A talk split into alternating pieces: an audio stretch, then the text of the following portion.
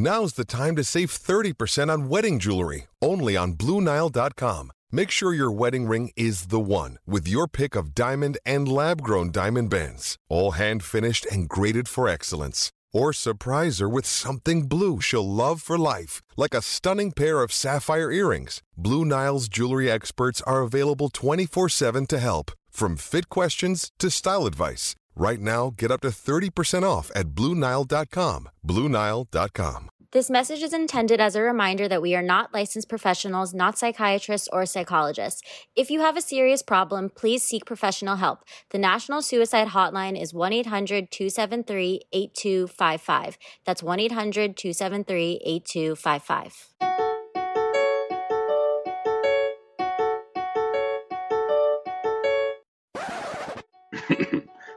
Mic check one, two. Mic check one, two. Hearing all these letters read aloud by damsels not in distress, host came to impress. Bitch, check your DMs. This is hot off the press. Hello and welcome to another episode of Damsels in the DMs. I'm Lauren. And I'm Chloe. And today we are recording on Inauguration Day, and it just has a good vibe in the air. Let's just say that. Um, uh, the guest that we have on today, it was really special to be able to have this conversation today. It was definitely like a cross pollination between my two careers, um, which was really fun and just made me feel super grateful. And I'm super grateful to have this platform to talk about these important topics that we'll be getting into today. And, um, you know, it's nice that my day job also gets to focus on work that really makes a difference and matters for a lot of people that we'll get into. Yeah, absolutely. I was going to ask too. I know you you double majored in Spanish in college, right? Yeah, so I was really lucky and got to live in a bunch of different Spanish speaking countries um, when I was in high school. But then when I went to college, I double majored and also got the opportunity to study abroad more there. So when I um, graduated, I got the job like pretty much immediately. Um, and it was really nice because when I went to college, I really missed being able to speak Spanish. And um, some of the programs that are more specific, like BFA versus BA acting, um, you can't do a double major. So it was really important to me to be able to have that double major, and um, honestly, has like impacted so much of what my life post college has been. Um, so I feel very lucky. Yeah, absolutely. I feel like so I studied abroad in Bolivia for a little bit in college and I was always so amazed by the Spanish language and I remember doing all this like Google translating while I was there. And one night I went out and I figured out how to say like your child's really cute or like your son is really cute and I said that to someone cuz I was like so excited to say it. And then he said all this stuff back so fast and I was like god damn it. And then I was like I'm the problem now though cuz then now I want him to speak English back to me but um no, it's a beautiful language. So we're so excited to have Jose on today. Let's go talk to him. Today we are here with Dr. Jose Medina, who is a very close colleague of mine and is also a language researcher and sociocultural competence advocate. And I will let him explain more about what all of that means because, as many of you know, this is not topics that we usually address on the podcast, but um, I think I've mentioned before that I work as an editor for Dual Language Schools, which works to create community among dual language administrators, teachers, and researchers. And Jose is basically the cream of the crop as far as it goes in the dual language field. If you guys understood dual language, trust me, you'd know we have a celebrity here today. Hi, thank you so much for inviting me. I'm super excited. Um, I absolutely have loved um, working with a team at duallanguageschools.org. And of course, Lauren and I, um, we hang out virtually all the time because she actually is a person that I connect with um, every time that I write an article for duallanguageschools.org um, and create um, videos that are shared widely. So thank you, Lauren, first of all, for allowing me the space to come and hang out with you. And now I have a new friend. Ella se llama Chloe. Um, and for those of you that don't know dual language um, and what that means, basically, I'm, I'm a language researcher. Um, I serve schools and districts throughout the United States and internationally. Um, and provide support to educators that are wanting to really cause disruption, like good trouble, right? Um, yes. In the name of equity and social justice, because the truth is that school systems in the United States really were conceptualized to promote a white, monolingual, monocultural, patriarchal, heteronormative, and often xenophobic way of teaching and learning. And so, as somebody who is super queer, super brown, and who loves to talk Spanglish, um, I feel like it's my duty um, to really lead that disruption.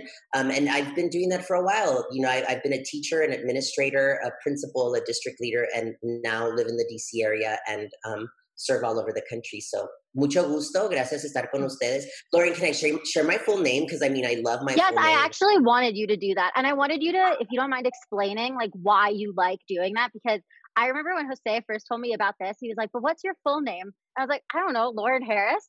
And then he explained to me, like, this is why we have to know our full name. And I don't know if I told you this, Jose, but when you asked me my full name, you got me to consider my mother's maiden name, which is Balchunas, which then led me to explore my Lithuanian heritage. And I'm now applying to be a dual citizen in Lithuania and the US. So thank you for that. You're very welcome. No, that makes me so happy. You hadn't told me that. Um, my full name, as you know, is long because um, when I started the schooling system, Chloe, you don't know this, but when I started school in El Paso, Texas, um, as a new student, um, I was a very nervous child and I never wanted to stay in school. And so I got kicked out of kinder, um, ended up finally going to school the full day in first grade. But my teacher changed my name from Jose to Joe because she wanted me to more quickly Americanize me and um, and that's been a struggle. That was a struggle my whole life because I was Joe at school, um, and then I was Junior. I'm a I'm a junior, um, but my parents only speak Spanish, so they say Junior. Um, and it wasn't until my 20s and even into my 30s that I was like, "Who the hell's Joe?" My mom taught me my full name. And so my name is Dr. Jose Luis Medina Hernandez Franco Lopez Jr. Diaz Cruz. Um, that's my dad's two last names, my mom's two last names. I'm a junior. And then I added the Diaz Cruz um, because I've been married to my husband, um, Alvin Antonio Diaz Cruz uh, from San Juan, Puerto Rico for over 17 years. Um, so I wanted to make it even more, you know, like telenovela like, longer and more dramatic. And you have a child. Can we hear the child's name? Yes, our child's name. Um, he's a four-legged child. His name is um, Nico Valentino Medina Diaz Hernandez Cruz. Because you know he needs to own himself too. Um, you know, from the moment he was born two years ago, he needs to know that he is uh, somebody who has to own himself. He does um, identify as he, his, and him. So there you go. Those are his pronouns. That's such an amazing name. I just think of all like the basic boys that I'm trying to date now, and I'm like, you need to up your name game. You're boring. I mean, come on, Chloe. If they don't have a telenovela name, there's something questionable there. Yeah, I think they need to go the door. well, I was just going to say if you could dig a little bit more into like kind of the dual languages and things, because I would love to kind of just learn more about it and why America is so hell bent on only teaching us English. Yeah, so we're the only country that I'm aware of that really sees English monolingualism as equal to patriotism, which is so crazy. Like a multilingualism is the norm everywhere else in the world. But in this country, for some reason, um, we have just been opposed to that. And what's even more interesting is that if you're a person who has racial privilege and you speak Spanish, particularly, because there's this um, hatred of um, those that speak Spanish um, here in the United States. So if you're somebody who has racial privilege and you speak Spanish, it's a global skill. But if you're brown and you speak Spanish, you immediately get identified as a student entering the schooling system as limited English proficient. Like that's actually the label given given to our students, um, rather than superfabulosity multilingual child, um, which most kids that are Latino or Latine or Latinx, you know, because everyone um, deserves the right to identify as they wish, um, really is multilingual from the moment that they come out of the womb, and many are simultaneous bilinguals. So, dual language um, programming really tries to do away uh, from that kind of really culturally destructive ideology. And so students in dual language programs are able to um, receive usually 50% of their instruction in English and 50% of their instruction in the partner language. In many cases in the United States, most are um, Spanish English programs, but there are other dual language programs um, where the language, the partner language is Vietnamese or Mandarin. Um, and so it allows students this great opportunity to love their entire identity, which for the longest time we've been um, really culturally and linguistically oppressed in schools and have been told that we are not enough. um, because we bring different into the educational space. Um, and so that's why I love dual language because it really allows specifically Black, Indigenous students of color an opportunity to feel valued and loved. Um, and at the same time, bring those that um, that are um, mobilizing English as their first language, also an opportunity to be language and cultural models for each other. So you get a mix of kids that really, um, I think, has the possibility to change the world. Because the truth is, we're all a hot mess. All of us bring bias and prejudice into the space. But in dual language, sociocultural competence and critical consciousness are the foundation of that dual language program. So it's not just about getting our kids, um, getting our kids to be bilingual and biliterate. It's about getting them to understand that they need to own whatever bias and discrimination is in their heart, but also to leverage whatever privilege they carry and be able to create access to that privilege for others. And that's different. That's a different kind of educational model. Yeah. And it's so interesting because it really is only the US who does this English only thing. Like you go anywhere else in the world, people are speaking five languages, and that's by far incredible. I remember when I had a Spanish exchange program, intercambio, um, in Spain. Um, my student spoke like five different languages when I was going to live with her in Seville just to learn one other language, you know? And at the time, it was like, oh my God, you speak so many languages. That's incredible. But I think it was only because of my privilege that I was able to see it from my education and where I grew up and the Quaker school education that I've had that allowed me to know, like, oh, it's amazing to be able to speak multiple languages. But so many schools in the US don't have that opportunity or that privilege to understand that it is a privilege and also like an amazing benefit to yourself and like to your cultural outlook to speak multiple languages.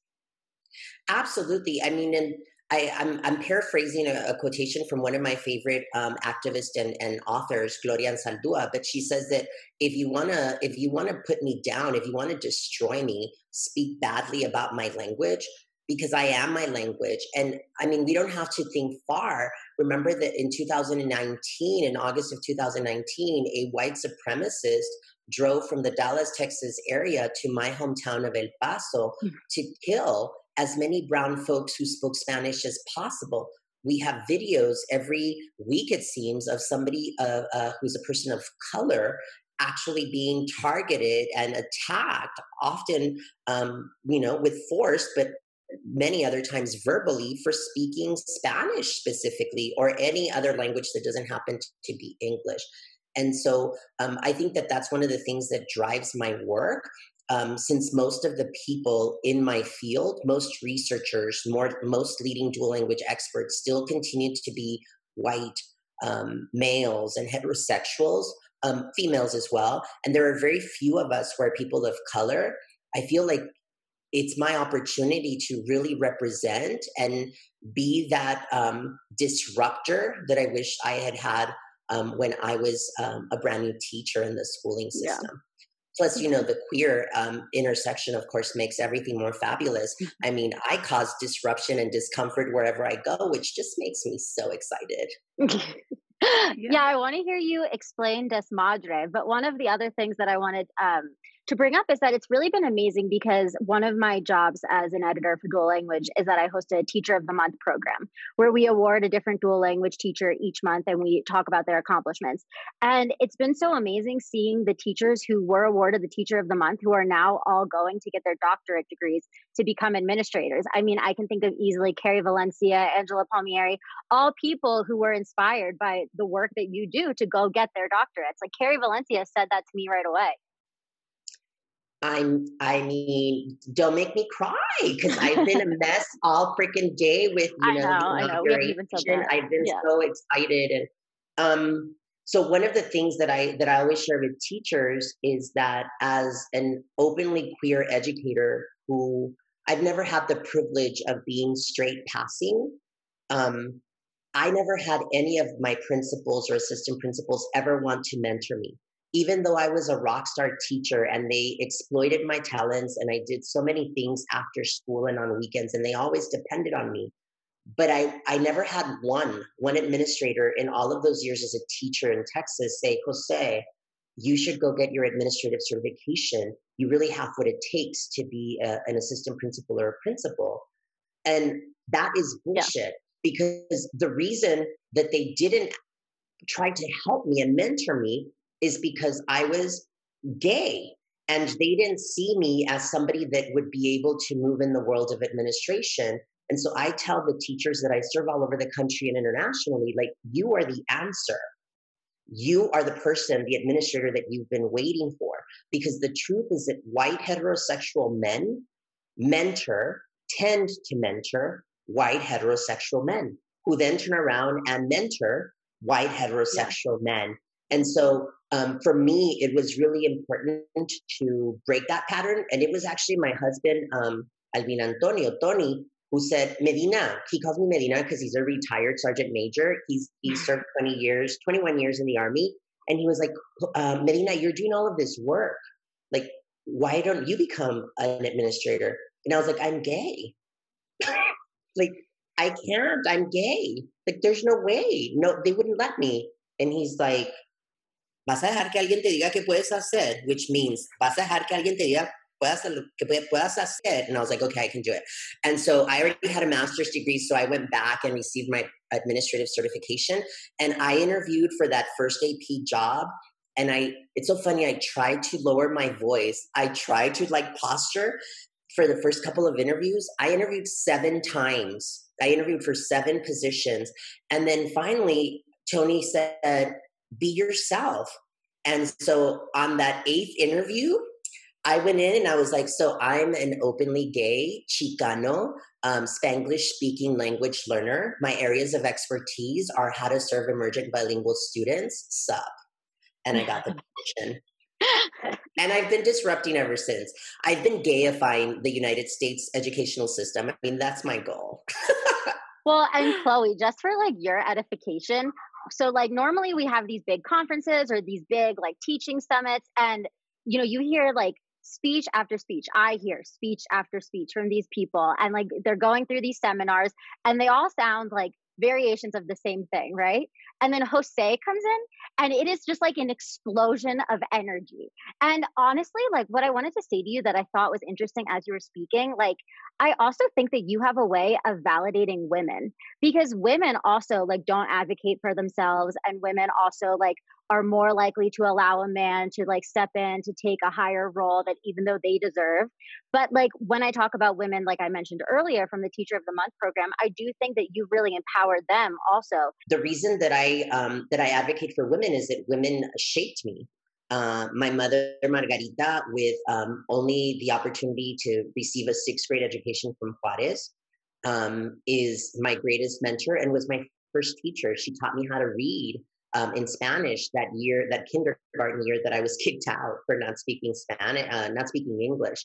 Um, and then my abuelita Juanita, my mom's mom, um, she took care of us um, a lot in our childhood. And, um, you know, she would pull her chancla, her slipper, and, you know, give us a good, you know, hit when we didn't listen to what she was telling us to do. But she also taught me um, my life's motto, which is lo que se dice, se hace what you say. And also the title of his first book. my, the title of my first testimonial book, Lo que se dice se hace, what you say you do.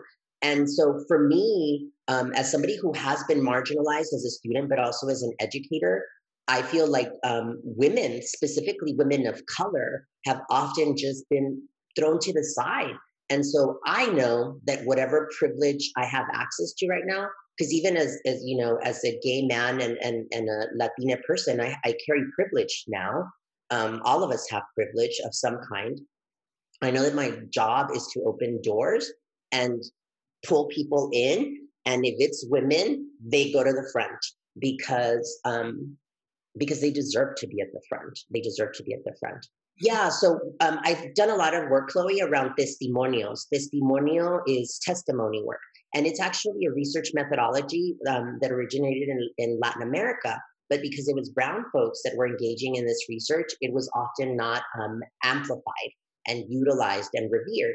And so I, along with other researchers in the field, have really taken this testimonial work um, and, and done some deep understanding and analysis of it so that kids um, can really value who they are. And one of the activities that we do with educators is it's called three words.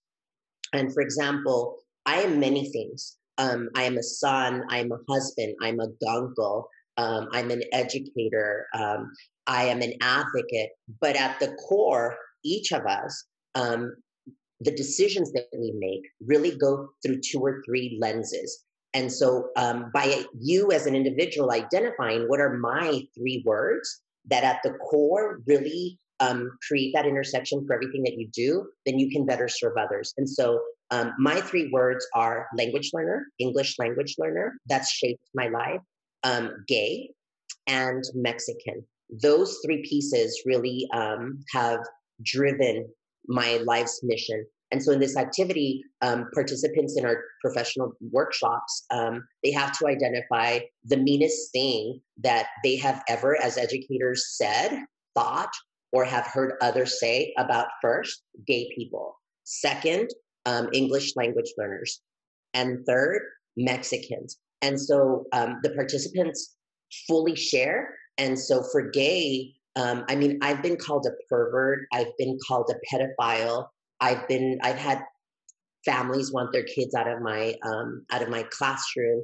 I've been called a joto, a maricon, a sissy, a pato, um, all of these things. And um, the same for the other two, you know, language learners need to learn English. We're in America. Um, Mexicans are rapists and murderers. Like, but then at the end of the session, what I have the um, educators do is they come back with some of the most amazing things that they could say about the gay community, the LGBTQ plus community, um, language learners in their classrooms, um, and those that are from Latina families, right?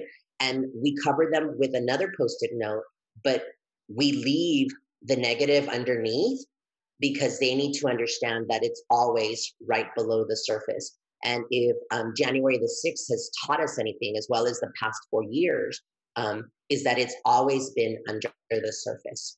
It always has been. So, yeah. No, it's gonna make me emotional today. it's so good though. I love that. I mean, Chloe, I'm trying my best, and our team. Um, I lead a team of of 16 people, and we're all out there just really um, ensuring that teachers understand that all of us are biased and that all of us are flawed and that if we're going to engage in sociocultural competence, which is really seeing the similarities but also the differences in each other and seeing the differences as ways to connect, um, if we're going to engage in critical consciousness work, which is really about leveraging your privilege to create access for uh, others to to be able to get to that privilege as well, it's about chipping away systems of oppression. Um, when you get teachers, educators, administrators to understand that, then maybe we can begin the journey of engaging our students in that process as well. And as a former principal, I can tell you that it, it can be a reality. Um, on the campus where I served last, we had um, dual language programming as well as monolingual programming, and all of the kids um, wanted to be bilingual and biliterate, and all of them um, wanted their little bracelet that said, "I'm a defender of equity and social justice. Soy defensor de la equidad y justicia social." At four and five years old, they were taught that their job was to serve others mm-hmm. and that's what we need so that's that's what i try to um, that's what i try to promote i love that. Well i wanted to ask a little bit too like as much as you feel comfortable like your kind of your coming out story and what that was like it, i mean you touched on it a little bit professionally but you know with your parents it seems like you know your mom's a big support system. As much as you feel comfortable would love to hear a little bit about that. Yeah, so I think the first thing that I would want um, your listeners, um, and I know that you're also recording this, your viewers, um, to know, especially your those of you that identify as heterosexual, please understand that, that for those of us that are a part of the LGBTQ plus community, we have to come out every single day, often multiple times a day. Every single time that I facilitate um, a professional learning session, I have to, within the first five minutes, let them know about my family's education. I need to let them know that I was a Spanish speaker, um, that I'm a language learner, that I'm married to Alvin Antonio Diaz Cruz Medina, because that's the only way then that I'm able to push their boundaries and get them to be critically self-reflective. And i think that all starts with my family. I have an amazing family. Um, son mexicanos son de ciudad juarez chihuahua. Um, my mom as i mentioned went up to the sixth grade. My dad went up to the fifth grade. Um, they uh, moved over to El Paso, Texas, when um, they were pregnant with me. So I was actually made in Mexico. I know, but I was mm. born in the United States, um, and so um, they they didn't have a lot of opportunities. So they worked in factories. Um, they sewed Levi's jeans, and they worked also for Farah, another um, textile uh, manufacturing company. Um, very Mexican, very um, Catholic. I know that that I'm making a generalization, but they're often tends to be some machismo in some yeah. communities and families. And so um, that is the the environment that I grew up in. Um, I remember being like three or four years old, and um, I took one of my mom's uh, magazines, and there was a picture of one of my favorite singers. Um, he used to come out in a TV show on Sundays that Mexican families watched called Siempre en Domingo, which was like a variety show on Sundays. Um, his name is Juan Gabriel. Maybe you've heard of him. If not, mm-hmm. you have to YouTube him. So um, I remember being three, four years old and cut out a picture of Juan Gabriel. And I remember hiding it underneath um, my socks in my sock drawer. Um, my brother and I had um, twin beds, and the sock drawer thingy was in the middle, you know, the little chest thingy. Um, and and so I knew from a very young age that that I loved people that I shouldn't love in that way. Like there there was something that was different. Um, I mentioned that I was in straight passing. So my mom and my dad always had to contend at family reunions, Christmas parties, birthday parties with my uncles, um, specifically on my dad's side, um, making fun of me um, and calling me a faggot. Um, I remember one particular Christmas, um, we were at a get together um, in, at my grandmother's house, my paternal grandmother's house. And I was running, and I guess I was running like a girl and one of my uncles made a comment and my dad got pissed off. And so he and my dad started arguing and all of a sudden my uncle um, pulled out a gun. And i remember that all of a sudden um, my dad and my mom pushed us into the back of the pickup truck and um, and took us away to safety to um, another uncle and aunt's house. Um, we didn't even sleep in our own home that day that night because that uncle um, wanted to kill me because I was um, embarrassing our Mexican family. Um, and that's just one instance. I mean, my cousins were horrible to me. Even when I would go to Juarez, they would call me Joto and Ballena, which means like um, fat whale, you know, fat gay whale, and, and things like that. Um, so I was very scared to come out. Um, my brother, Gilberto, who's three years younger than I, I'm the oldest, um, he really is everything I think my my father specifically wanted in a firstborn son. Um, he was very athletic and played baseball and was handsome and thin. And um, the girls wanted to date him, and the boys wanted to be, you know, best friends with him. And I just wasn't. I just wasn't. And so um, I hid from them. Um, I came out um, in school when I was about um, 16 years old um, I had a very traumatic um, middle school and high school um, experience as a gay boy. Um, I actually changed high schools, um, came back to my original high school once I came out. Um, once I came out at school, I I had an easier time. One of my friends that I met who was also gay, his name is Gabriel. he taught me how to be gay. Like he he was more more comfortable in being gay. And so he taught me how to be sassy and like mm. have all of the comebacks. And so when the kids in high school would say, You faggot, you know, I would turn around and be like, What, you want to date? You know, and and then they'd, you know, be petrified and horrified. Um, but but basically things got a little bit better my junior and senior year in high school. I, when i started owning who i was but it wasn't until my 20s that i came out to my parents because that was a very different situation. Um, i came out to my sister when she was 10 my sister was a surprise. I'm 11 years older than her. There's a cool poem in the new book that i wrote called boys don't cry where um, I um, write about that experience. She saved me as well because she became my living, breathing doll. And so I came out to her when she was like two or three years old. Of course, she didn't understand, but then I came out to her when she was 10. Um, and so she was the first. My brother Gilberto was the second. And my brother Gilberto, when I came out to him, um, we were outside um, of our house by the garage. And my house, my family's home, um, has brick around the garage. And my brother Gilberto actually punched the, the brick when I came out to him um, because he was so devastated.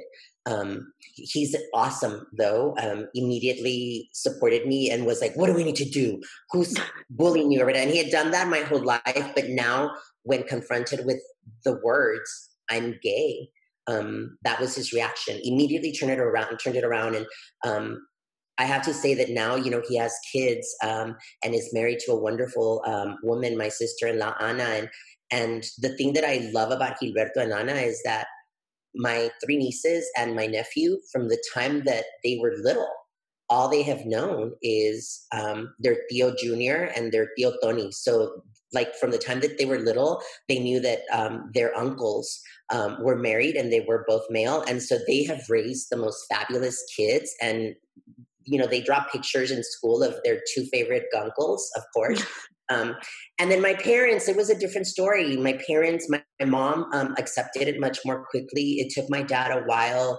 Um, within a couple of days, um, he he told me that he loved me, but it was definitely a process. Um, it, I would say that for them to feel comfortable took a couple of years. By the time that I met my husband, um, my now husband, at the age of, of 32, is when I met him. Um, they were ready, I think, and they love um, Tony more than they love me, I think, which is awesome.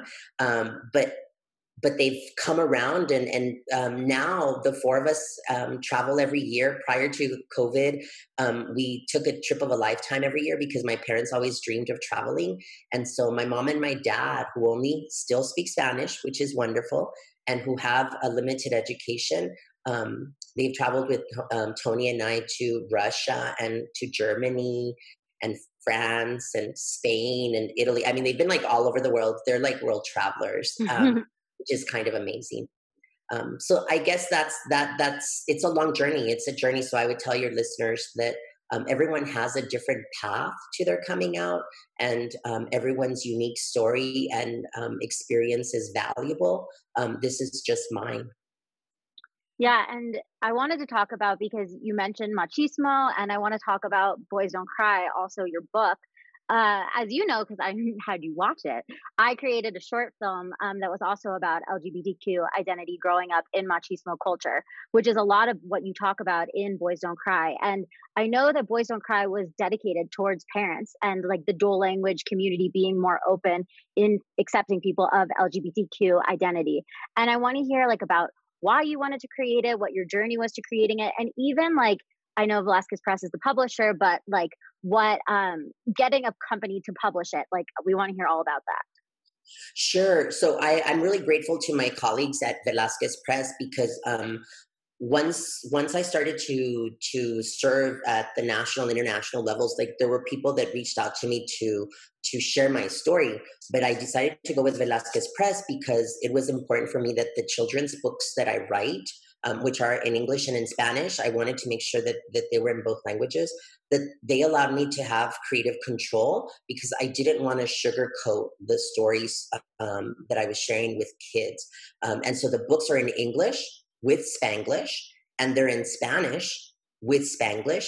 Mm-hmm. And I remember the conversation that allowed me to decide to go with Velazquez Press because um, I had spoken to a couple other people. And for the Spanish book versions, they kept saying, well, so how would we translate this into English? And I said, well, my grandmother didn't speak English, so it has to be in Spanish. And they were like, wait a minute, but it's the English translation book. I said, I know, but anytime my grandmother, my mother, or my father speak, in the English version, it has to be in Spanish because they don't mm-hmm. speak English, which was like blowing their minds. They were like, What? It's the English book. And I'm like, It's the English book, but my parents and my grandmother speak Spanish. And that's how I want it published.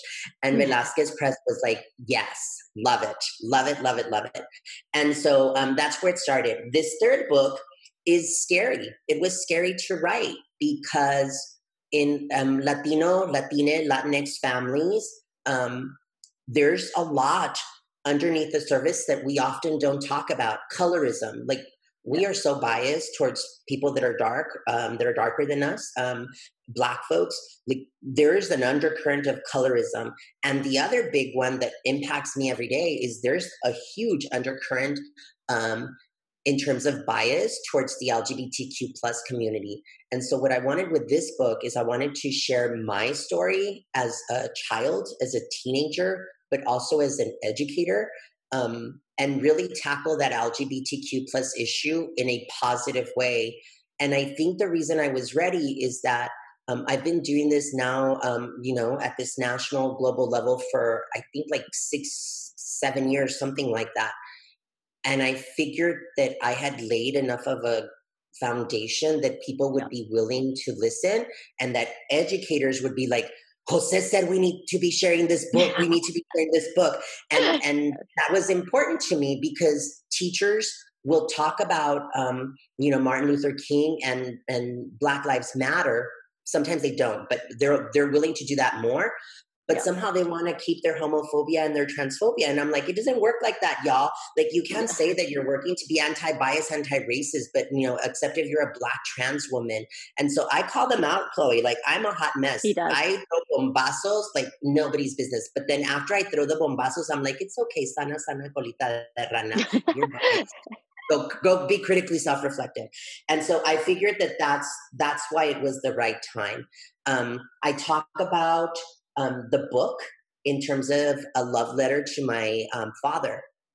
The first poem is actually about my dad. Uh, my dad took me to the park when I was like five years old, and my dad loves baseball. He loves the Los Angeles Dodgers. My brother does as well. And um, he tried to teach me how to play baseball, Chloe. I mean, Laura knows this because she's read the book. And I was a hot mess. Like, I was so terrified of the ball, the ball just kept going over my head.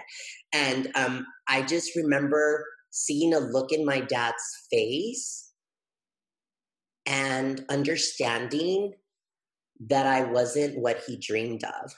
And that was like horrible, like a horrible feeling at five years old, knowing that you were um, a mistake in the eyes of some. And um, and I just know that there are others, even today, because I know that there's so much to be grateful for in terms of the movement of the LGBTQ plus community. But I also know that there's a lot of work still to be done yeah. um, by adults, not just those that we're serving in schools, but by the adults that are providing that service. And so that's why I wrote it because I feel like um, they've gotten to know me and my two prior books that have been fully transparent.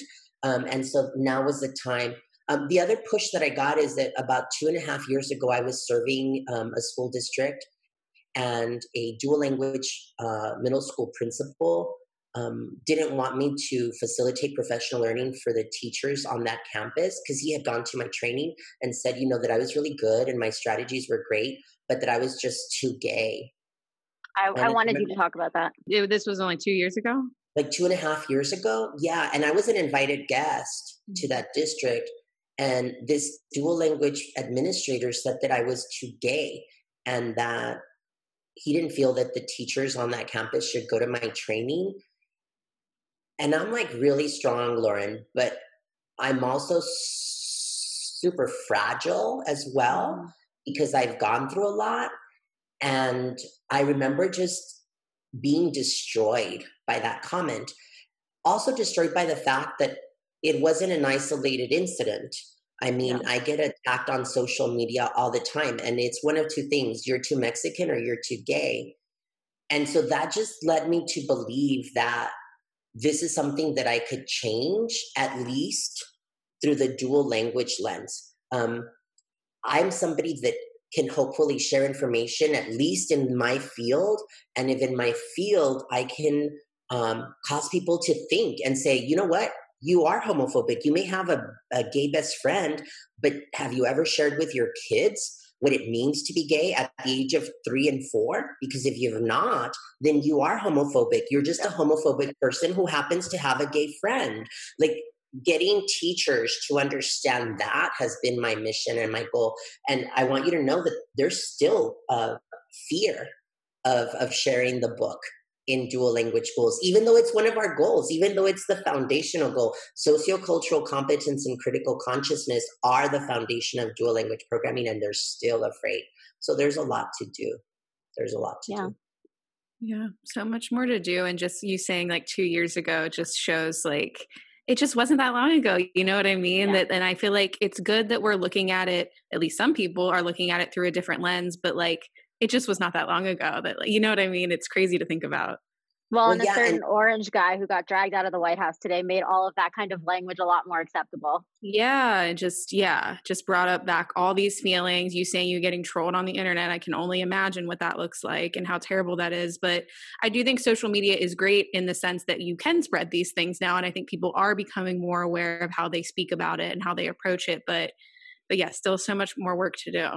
Absolutely, and I think the the message because I know you have a, a, young audience that also listens to. I'm a little bit more seasoned than the two of you. I'm not old. I'm seasoned, um, and I would say to to to the listeners and to the viewers um, that if you're struggling with loving who you are, know that it's a normal thing and that it's an ongoing thing. That that will never truly go away, but that you do um, step by step.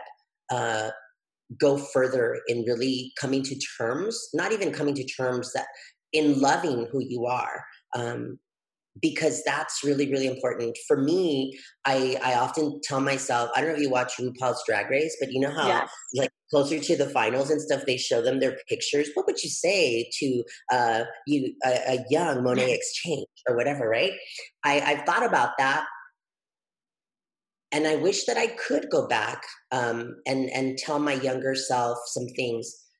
I started to think about killing myself when I was about five years old, and I didn't know exactly what that meant, and I didn't know exactly how I would do it, but I just knew that I wanted it all to end as young as like four and five years old. Mm. And I wish I could go back and tell that young, you know, kid that at three, four years old was hiding a picture of Juan Gabriel, um, you know, in his sock drawer, that that one day you would meet this awesome person um, who loves all of you and who loves the long name and all of the drama and the baggage that you carry and that it is that baggage and those failed relationships and that self hatred that at one point you had now dictates your life's mission. And they not only are okay with it, but see it as the most wonderful and, and fabulous thing that one can bring into the space. And, and Tony does that for me. It's so crazy because I'll tell teachers, um, you know, my full name, and then I'll tell them Wayda Diaz Cruz, and I'll say, um, and some of you think you have strong marriages, but I'm, I really have the strongest marriage. Um, and it's not even a heterosexual one because he is just super, super supportive, super supportive of everything that I do. And he, he, you know, he glows in his own light because he's fabulous and outgoing and um, brilliant. But when um, when he goes to conferences and, and sees people's reactions um, to me when I'm presenting, he like is there to support and, and allows the light to to fully fall on my on my head, you know, on my being. And when it's his time to shine, I do the same thing because um, it takes a really strong person to be with me. I'm telling you, Chloe, I don't have to tell Lauren this because Lauren works with me, but I'm a hot mess. Um, and and and you need somebody that's willing to engage in really honest conversations about everything to be your partner. And so just for the listeners know that that he she they are out there. Like i remember mm-hmm. being with um with my partner in my 20s and waking up not really caring if if he loved me anymore. Like it wasn't about love.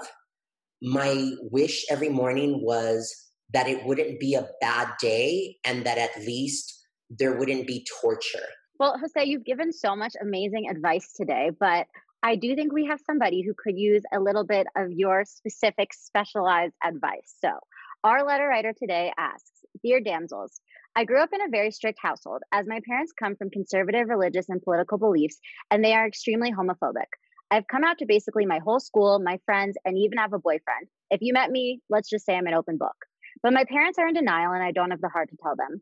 I feel like I'm living a lie, but the fear of living without my parents because of their views also feels terrifying. How can I be my authentic self while maintaining a relationship with my parents? Sincerely, out to the world, but not my home.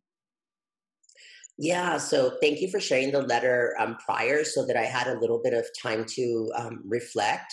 Yeah. Um, first of all, to to out to the world, but not my home. To this um, individual, just know that I connected with your words, and I'm so very thrilled um, for you for taking um, this moment to actually reach out to others. So I was super excited that she, that she, he, they. Um, I don't want to assume anything. Um, that that they wrote to dear damsels to um, to connect. Um, I think that the piece that for me really struck a chord is the authentic self so when I hadn't told my parents, I know that one of the things that I considered was that my mother and my father might make the decision to never um, have a strong relationship with me from that point forward. Like that crossed my mind. It's the reason why I waited until my early 20s um, to come out you know even though i had come out in school and and um, to my friends and family um, with the exception of, of the, the two of them um, but what i kept coming back to was do you, do i want to live a lie? And i have to tell this this person this individual who wrote um, this to connect with you all once that was clear in my head do i want to live a lie? And the answer for me was no then that really facilitated the decisions that came after that. And so I knew that I didn't want to um, take my last breath one day and not have two of my favorite people, Margarita and Jose Luis, know me, truly know me. And although it was petrifying and it took some time at the beginning I now see my life and I know that there's no way that I would be where I am today, that I would have been able to serve others the way in which I mm-hmm. hopefully do if if I had not made that decision. Um, I know that it sounds cheesy, but you know there that's that there's that um, movement on social media. It gets better. Um, it it really does. And the moment that I came out to my friends at high in high school, it got better. And the moment that I found somebody that was my high school crush, so I'm I'm excited that you know there's a boyfriend here. Um, my life got better, um, and with each little step, it continued to get better. Um, when I told my parents, it got better. Um, when I started telling people at school, um, when I became a teacher, that I was gay, um, even if they already um, wondered it, it got better. Um, and so at the end of the day, the question for this individual is going to be um, Do I want to be that authentic self? And if so, am I willing to risk it all? And I just have to tell you that I, I was willing to risk it all because I knew that that's the only way that I could fully breathe. And once I took that decision, I also owned my um, Latino-ness. No. I owned my language-ness, my Spanglish-ness. Um, it, it, just helped everything to become um, an intersectionality that was viable for me. Um, but if for some reason you decide that you really feel that your relationship with your parents is something that you cannot risk, and you decide that this is not the decision that you want to take, um, then that's also your decision because every individual uh, and every individual's journey is different. And so um, all the rest of us can do is just offer our own experience and hopefully um, you can take something from that. And and i wish this person so much fabulosity and so much strength. And also um, i wish this person um, joy because there's joy to come when you don't have to lie to anyone about who you are I mean, look, I'm talking to two gorgeous ladies here, and I started by saying I'm queer, I'm a Spanglish speaker, I have a husband, and I just want you to know that that is the best feeling in the world, and I sleep much better too. So I just love this message because I think just listening to you talk, you could you could be filled with so much resentment and you aren't, and you're just like so ready to take your experiences and just educate people. And I think, like you said, with your parents being educated, a part of that education is unlearning mm-hmm. and acknowledging your privilege and giving the mic to other people. Like I just love this conversation and thank you so much for coming on and talking about all this. No, you're very welcome. Thank you for bringing that unlearning piece. It's so important. All of us are unlearning as well. Mm-hmm. You make me so happy. So thank you yes. for coming on today. I'm so glad we did this today. This was thank you. I had so much fun, y'all. I had yes. so much fun. I mean, and as soon as I got the email from Lauren, I was like, hello yes. Uh, yes sent from my phone yes. we, will, we will make it happen. Lauren has been so supportive and is such a co-conspirator. She's not an ally she's a co-conspirator. And um it, has been such a blessing um working alongside her for three years i guess um yeah i guess three years. Yeah. Maybe longer remember i just remember us first talking about you writing your books having wine at one of those conferences and it just is amazing to see it all coming together and like the way that your fan base has just grown and grown and grown and how your message has really meant so much to so many people. And I'm just so grateful that we got to share a little bit of that with our listeners today. No, thank you. If your listeners want more, um, you can always find me on TikTok at Jose Medina 1000. I'm the language researcher who also dances. Um, I share a lot of research, but in palatable ways um, and strategies. But of course, I dance because I went to a lot of quinceañeras in my hometown of El Paso and Juarez, and I'm a really good dancer.